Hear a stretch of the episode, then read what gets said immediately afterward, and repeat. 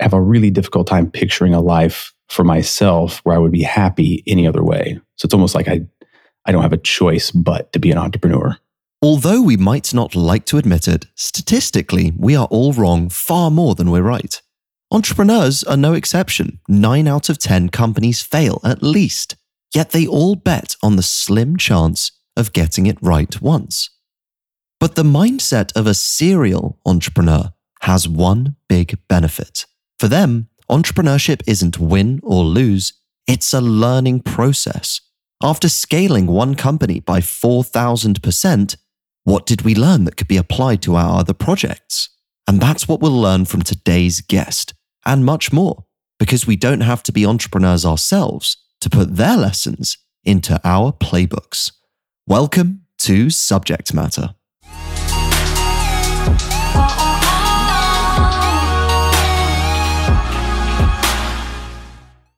Hello and welcome to another episode of Subject Matter. This is episode seven of season two. I'm your host, Ben Bradbury. And for the next half an hour or so, we are going to be diving into a mental model. And specifically, the model we're looking at is the one we discussed last week, the Life's Playbook. If you haven't listened to last week's episode already, we dive deep into the theory behind what we're going to be discussing today. And today is that application of a better tool that is going to help you make sharper decisions with the goal of helping you understand yourself and the world slightly better. Today, we're going to give you a way to think about your very best learning and how to cultivate that across the span of a career or a lifetime and ensuring that we get maximum value from the knowledge that we obtain. This knowledge goes into what we call the life playbook, your life playbook. And building this playbook is one of the big benefits of serial entrepreneurship, as we're going to learn from our guest in just a little bit. But you don't have to be a serial entrepreneur or even an entrepreneur to apply these lessons. And something that might be a relief for some of you, you don't need all the answers either. You don't need to quote unquote know everything. All you need to do is be willing to learn and improve over time because what that's going to let us do is apply our versatile playbook to new markets and new opportunities. So, who exactly was the inspiration for the Life Playbook? Well, it's time to introduce today's guest. For the last two decades, Charles Covey has established a reputation as the waterproofing expert and a man of his word. Starting in construction as a framing carpenter aged 16, Charles has now built projects all over his home state of Texas. Despite starting with no money, but bringing an unmatched level of determination, Charles and his wife, Alicia, grew their company, AlphaPex, almost 4,000% in the last five years and are still scaling rapidly. Charles and Alicia are serial entrepreneurs, now running multiple businesses and a team of over 100 people. Using a modern tech based approach, they have established their companies as leaders in safety, innovation, training, and customer service. With a degree in economics from Texas A&M University, Charles tackles challenges head on with a calm, methodical, forward-thinking approach. He is sought out in the construction and entrepreneurship space for his vision and creative problem-solving ability. His 5-year goal is to provide a clear path for each of his 100 plus team members to own their own home. To start our journey with Charles today, we need to begin right at the top of the playbook.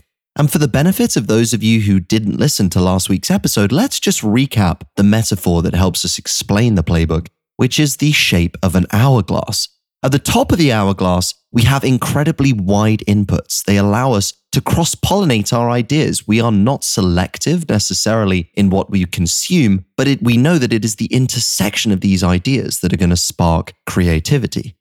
The middle section is right in the middle of the hourglass. This is our narrow bottleneck, a bottleneck of focus where we specifically know what problems we're looking to solve and where we can apply our knowledge.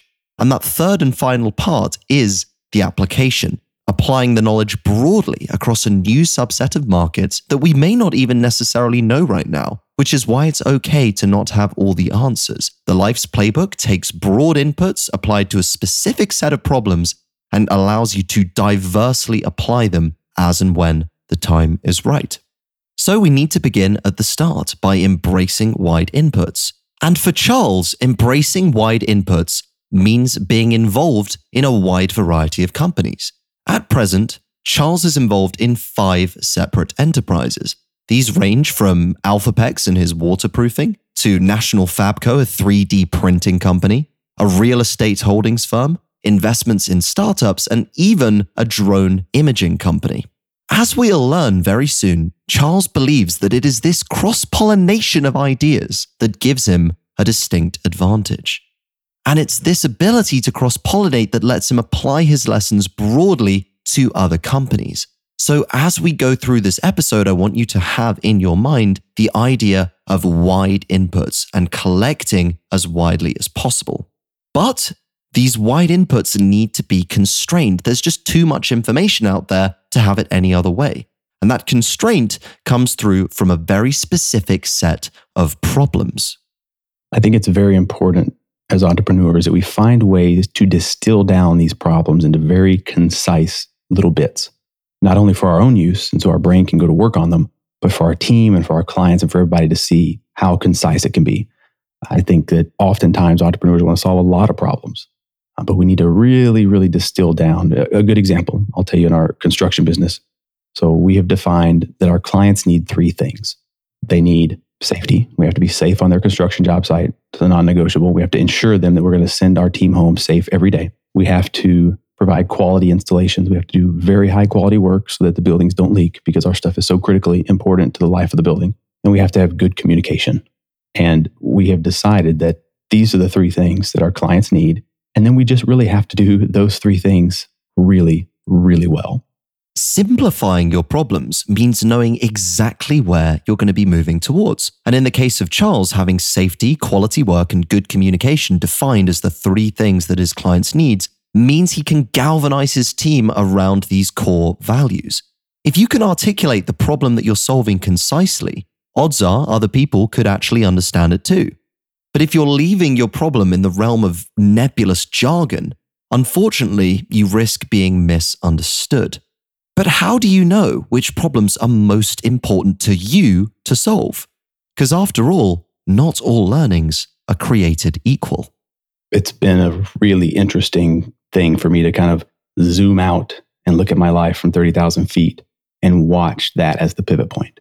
It's crazy. I never imagined, you know, people talk about these aha moments and I, I, I thought it was a load of crap. I didn't think that was ever going to happen to me, but it did. And it's completely life changing. For those of you who listened last week, you will recognize what's coming next.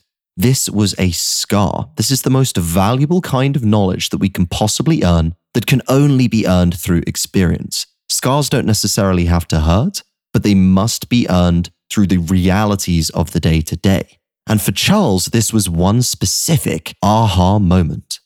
For me, it goes way back even to childhood.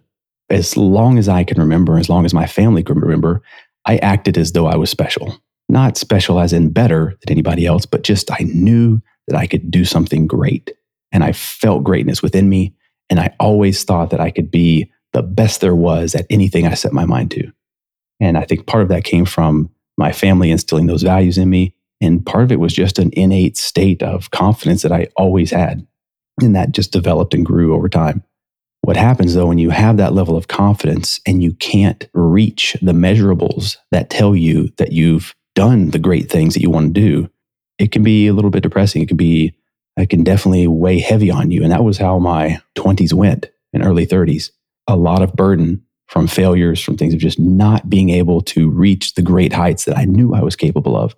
And I'm certainly not there yet, but we've come a long way in a very short period of time. So then you fast forward, still struggling, still trying to get some, some traction in my life to accomplish these great things that I know I'm capable of.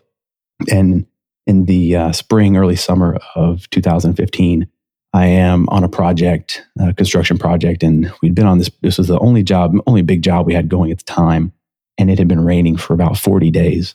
And when you're trying to do construction work in the dirt outside and it's raining for 40 days, you can't do any work.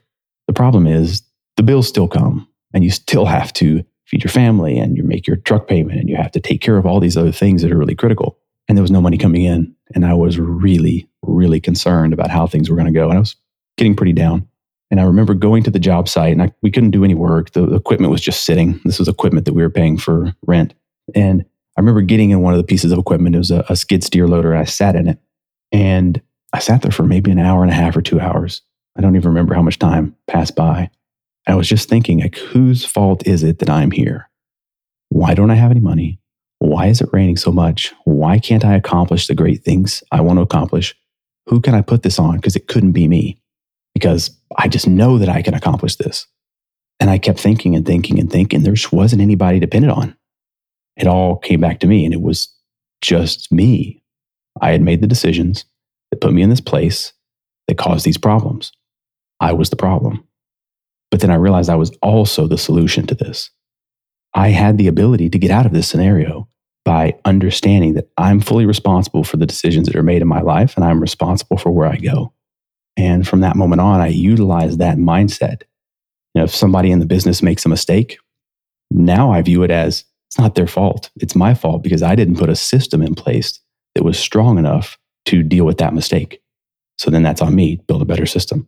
When there's a downturn in the economy and something happens to the business and I don't have as much income, that's on me.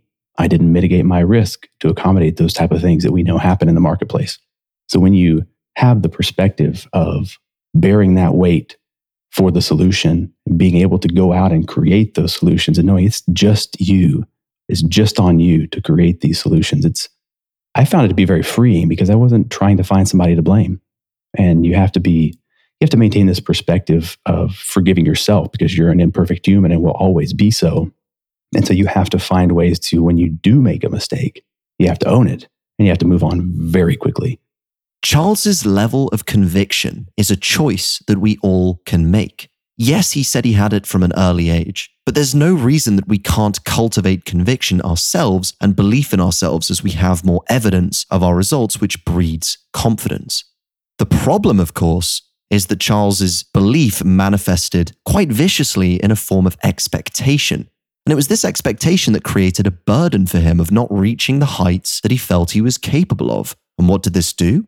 Well, it generated unnecessary stress from feeling like he couldn't execute at the level he wanted to, from feeling like he didn't have all the answers.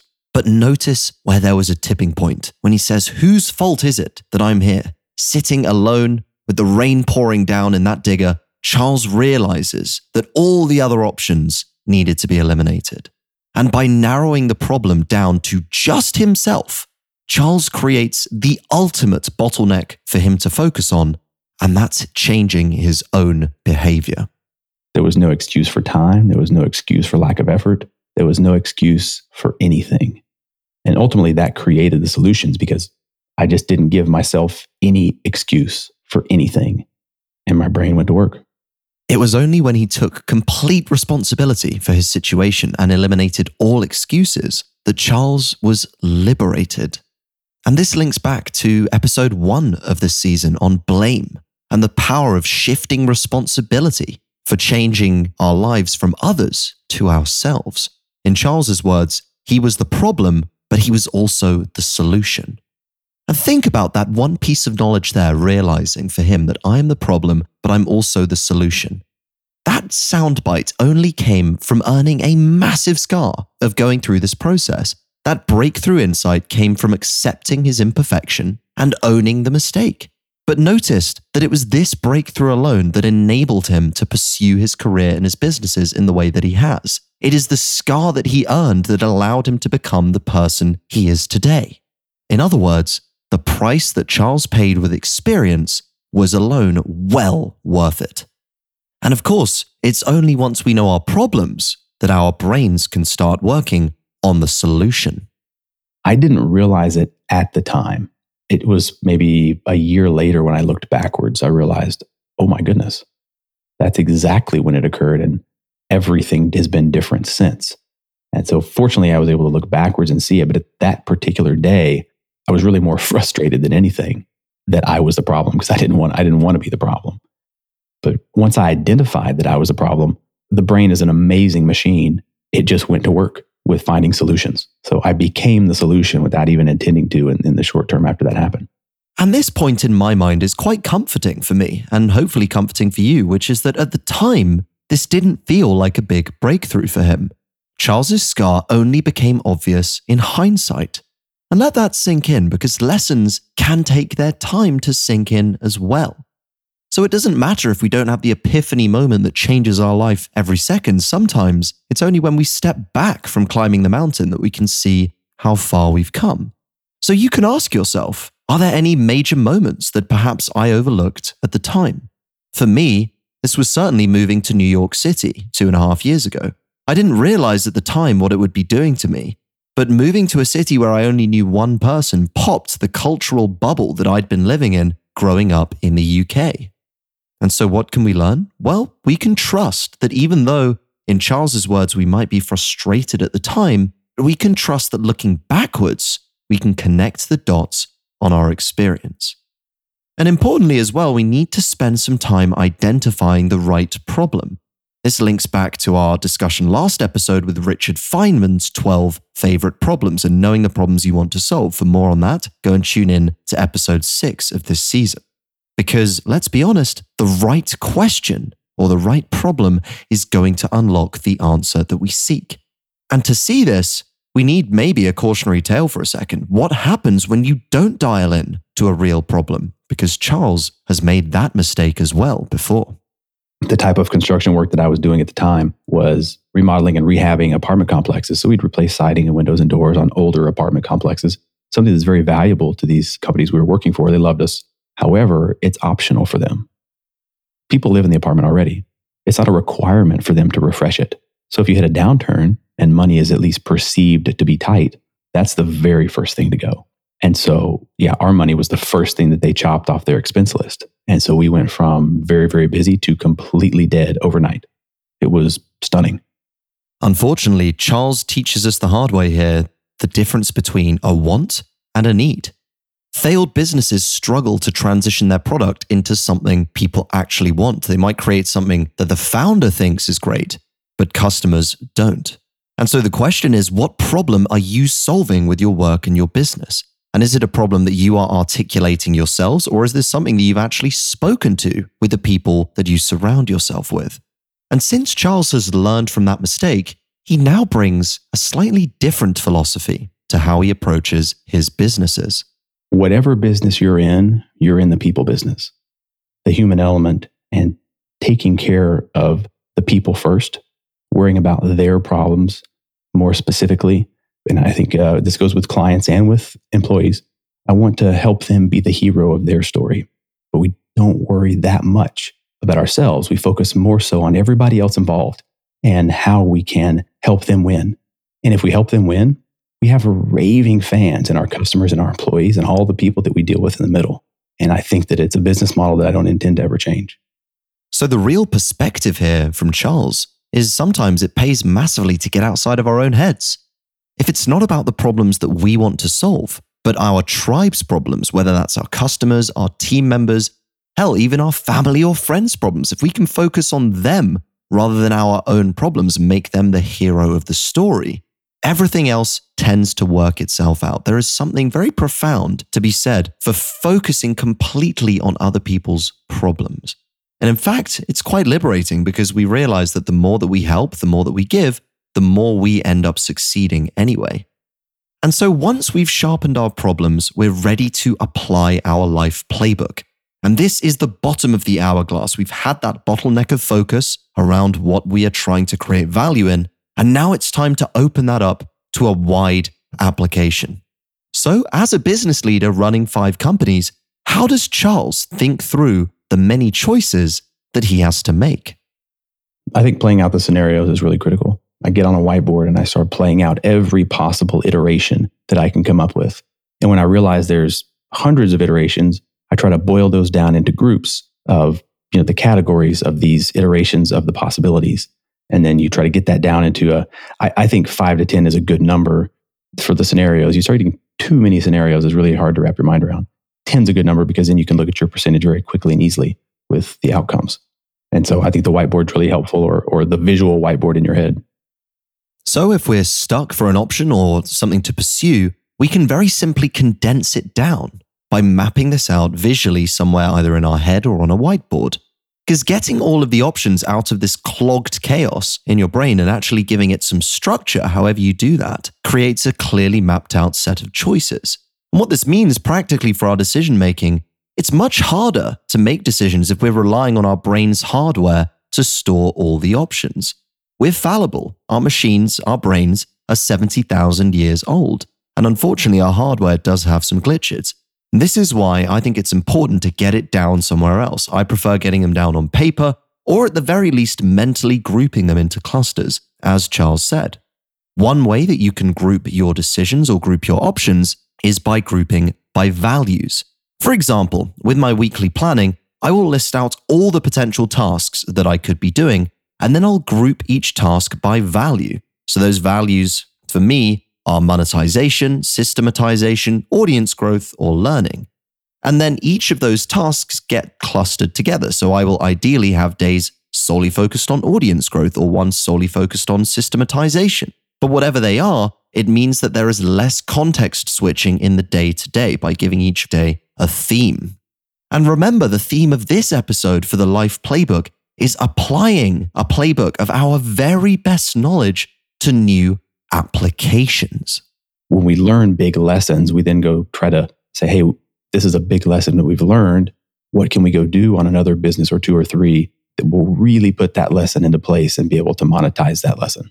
Charles runs five companies, and the hard won lessons that he's earned all factor into his entrepreneurial playbook. For him, the key theme is applying that knowledge to his other companies. That's where the big benefit of being a serial entrepreneur, and for us, thinking like a serial entrepreneur comes in. So let's see a practical example of when Charles did this when he tried to launch his 3D printing company. I believe that I made a critical error with the 3D printing. And that was I got too excited about the idea and I didn't connect the idea with the customer.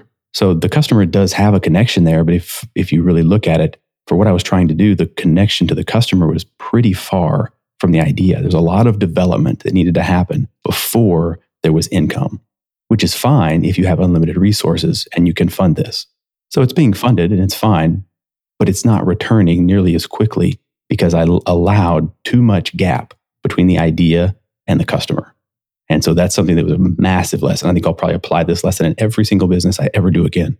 So, you know, however many hundred thousand dollars that lesson cost me is probably worth 10 times the amount because now I utilize that when I'm doing any other business. And now the last couple that we've started, it's very specifically tuned to make sure that that idea can get to market and be very close to the customer and the distance between that idea and the customer paying us money is very short. Notice how Charles took the lesson, the hard earned lesson of not connecting the idea to the customer quick enough, and applied it to the way his other ventures are run.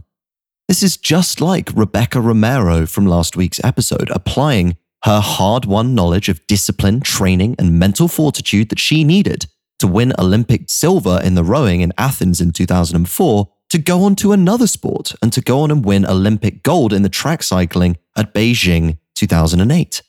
This is the versatility of scars. This lesson may have cost Charles hundreds of thousands in the short term, but that lesson, he's earned it now. It goes into his life playbook, and that can be applied to any other business that he decides to start in the future. For both Rebecca and Charles, it was this scarred knowledge that is most valuable to build into their playbook. But let's be real for a second. Having the lesson is one thing, measuring it is quite another. So, how does Charles practically measure the application? What is the runway necessary to put this in front of a customer to where they have an option to buy it? And I need that runway to be pretty short. And that's the thing that we're focusing on now is investing and developing businesses where the runway from our idea to pitching to the customer is very short maybe even weeks. So notice there how he boils down his lesson to a tangible metric. Charles is measuring success by the time it takes for his idea to get in front of the customer and crosses that with the amount of capital, the amount of runway they need to be able to get it there in the first place. And this idea of breaking things down goes far beyond entrepreneurship. It applies to anyone creating anything. Quite simply, it lowers the barrier to creation. And that's because every success that we see can be broken down. We always see the success at the top our role models, our idols, our mentors, but without acknowledging the years it took them to painstakingly, backbreakingly climb the mountain. When we think about this principle for ourselves, it means two things to me. Firstly, measure our lessons somehow. It's not good enough to just have the lessons in our playbook. We need to be able to apply them, and the numbers don't lie. Whether this is the time taken to bring something to life, the amount of words that you write per day, the amount of watercolor paintings that you share per week, whatever it might be, have a metric to track your growth. And of course, the second thing is to lower that barrier. Don't place any expectations upon you. Have something that is very easily attainable. As the Chinese provocative artist Ai Weiwei says, my favorite word? It's act. Or, as Charles puts it nicely, I think that now is better than perfect. And that's the beauty of this approach, because Charles knows that he's not perfect. And for our final segment today, let's learn how he complements his flaws, or specifically, I should say, with who. Alicia has been the most significant blessing in my life, bar none. And to be associated with her is really a, just a privilege and a pleasure every day. She's the most exceptional human that I've ever met, which is why I married her. And an element that I think is overarching across anything that we do, especially in business, is we never agree to disagree. I think that's really been critically important. You know, a lot of couples are like, well, you know, it's not that big of a deal. So if she wants to do it, okay, fine. We'll just, we'll just ha- do it her way. The problem is at some point that comes back in the person's brain. Well, you know, I kind of let her have her way there. It wasn't what I wanted to do. And if you start doing that with business decisions, that's dangerous and so, what we have determined that we'll do in our relationship is when those things come up that are important, that do have bearing on how our future plays out, that we won't make a decision until we're both on the same page. And sometimes that's a two minute discussion, and sometimes it's a two week discussion. So, there's an item that we're working through right now that we, we just have not quite lined up on how we see it going and how it needs to proceed. And so, we're going to keep working through it. We're going to allow logic to have the upper hand here. We're going to keep getting more data until we can make what we believe is a decision together. There's one huge benefit to this approach making sure that personal decisions are resolved, aka, we never agree to disagree, ensures that there will always be a solution that's met most of the time. Because let's be real, if you're making a joint decision with someone, you need to make sure that not only are they happy, but you're happy too. Both of you deserve that. And it's the exact same in a personal relationship as it is for dealing with a team, as it is to talking with a close friend, we need to make sure we're on the same page. Push to get to a decision instead of striving for consensus. But there's an important caveat here because how you do one thing is how you do everything. As Charles said, not pushing for consensus sets a dangerous precedent in business. And for Charles and Alicia, that matters because they don't just make decisions personally my wife and I are business partners. We do everything together and we're each other's kind of sounding boards for those scenarios. So we have to regularly check in. Hey, those other four or five things that you're doing, are they taking away from the one or two or three businesses that are really the core of the money makers at the moment that are providing all of the profit that we're using to then roll into these other businesses that will continue to grow? It's incredibly hard for us to see things for how they really are. We are all player one in our own games, at the center of our unique universes, holding the controllers that dictate our fate. We need a helicopter view provided by someone else acting as our sounding board to keep us sane and keep us on track. And the benefit of these sounding boards is that they can answer which task is actually most important today, but also what's important for us to work on across the long term. Now, we might intuitively understand the value of having relationships and perspectives in our lives, but let's actually break down exactly why this happens.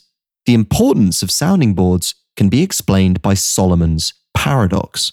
And this is very simply that we often give better advice to others than we take for ourselves. When we're making decisions for ourselves, we look at all the criteria. Of course, we do. We have all the information. But when we give advice to other people, we zoom in on the one to three most important factors. We intuitively realize that these other people don't need to know all the information. We just need to give them the best options we have in front of them. And this is where not knowing everything becomes an advantage. The organizational psychologist Adam Grant says we have too much information about ourselves to make good decisions. And this is why getting clear outside perspectives who don't have all the information, who only know the absolute essentials for our situation and can give us according advice, matters so much. The other big benefit of the sounding board for Charles is that he has a partner who doesn't just help him see things clearly, but that complements his weaknesses. My brain's ability to utilize data and go grab the data necessary for decisions is a bit of a blessing and a curse. So it's very beneficial in some regards, but at the same time, I often do not take into account the human element. And in whatever business you're in, you're in the people business. And if you don't take into account the human element, it can definitely hurt your ability to relate to people. And so I rely on my wife is amazing at relating to people and understanding the human element. So from that standpoint, we're able to kind of offset that. I'm really good at the logic. She's good at logic, but she's unbelievable at the human element. So I, I, would have to preface it by saying I'm definitely not better um, with this whole data thing. I, I think it's a, a curse to some degree. So make sure that if you're good at the human element or good at the data element, that you find somebody that can get those other parts and pieces to that decision making puzzle. Right now, I'm co authoring an essay called The System of Stories with a good friend of mine, Zoe Langdon. Zoe is far more technical than I'll ever be. He's a better developer than I'll ever be, and I know it. And it's because we sit in our separate domains that we can create something even more powerful together. We're not trying to be each other's blessing. Knowing how your brain is wired and accepting your limitations is powerful. Because for Charles to function at the top of his ability, he relies on his wife, Alicia, and his business partner, and she similarly relies on him. Together, they are stronger than the sum of their parts. So let's review what we've learned from Charles today. The first big idea is to sharpen the problems that we solve. By keeping his core problems simple and succinct, Charles's brain can go to work finding solutions to complete his decision making puzzle of the day. And as his story shows us, perhaps the ultimate solution comes from taking total responsibility for our actions and discarding all excuses although you might need a scar or two to realize that for yourself. The second big idea is to not limit our playbook's application. Treating the writing of our life playbook as a lifelong exercise means we can be happy learning hard lessons that could cost us in the short term, but have immense value to our future projects. And third and finally is the importance of sounding boards. Using Solomon's paradox, we know that others will almost always see our problems clearer than we can. And so, never agreeing to disagree, both personally and professionally, as Charles showed us, points to the fact that how you do one thing is how you do everything. You have to take ego completely out of it because it's not about my idea or her idea. It's about the right idea, the best idea, the idea that moves us forward the fastest. It's not about being right but finding the right answer. Thank you for listening to this episode of Subject Matter. If you're enjoying the season so far, you can subscribe over on Spotify, Google Podcasts, Apple Podcasts, or wherever you get your shows for new episodes every Tuesday. If you want to keep up with Charles's journey, you can follow him on LinkedIn. His name is Charles Covey, surname spelled C O V E Y. Our big focus this season is making subject matter as relevant and practically useful to you as possible. Was there something you really enjoyed, or something you disagree with, or would like to see more of? Whatever it is, I would love to hear from you. You can reach me directly at ben at benbradbury.com or on Twitter at Ben Bradbury underscore. So thank you very much for listening, and we'll see you next Tuesday for the next episode of Subject Matter.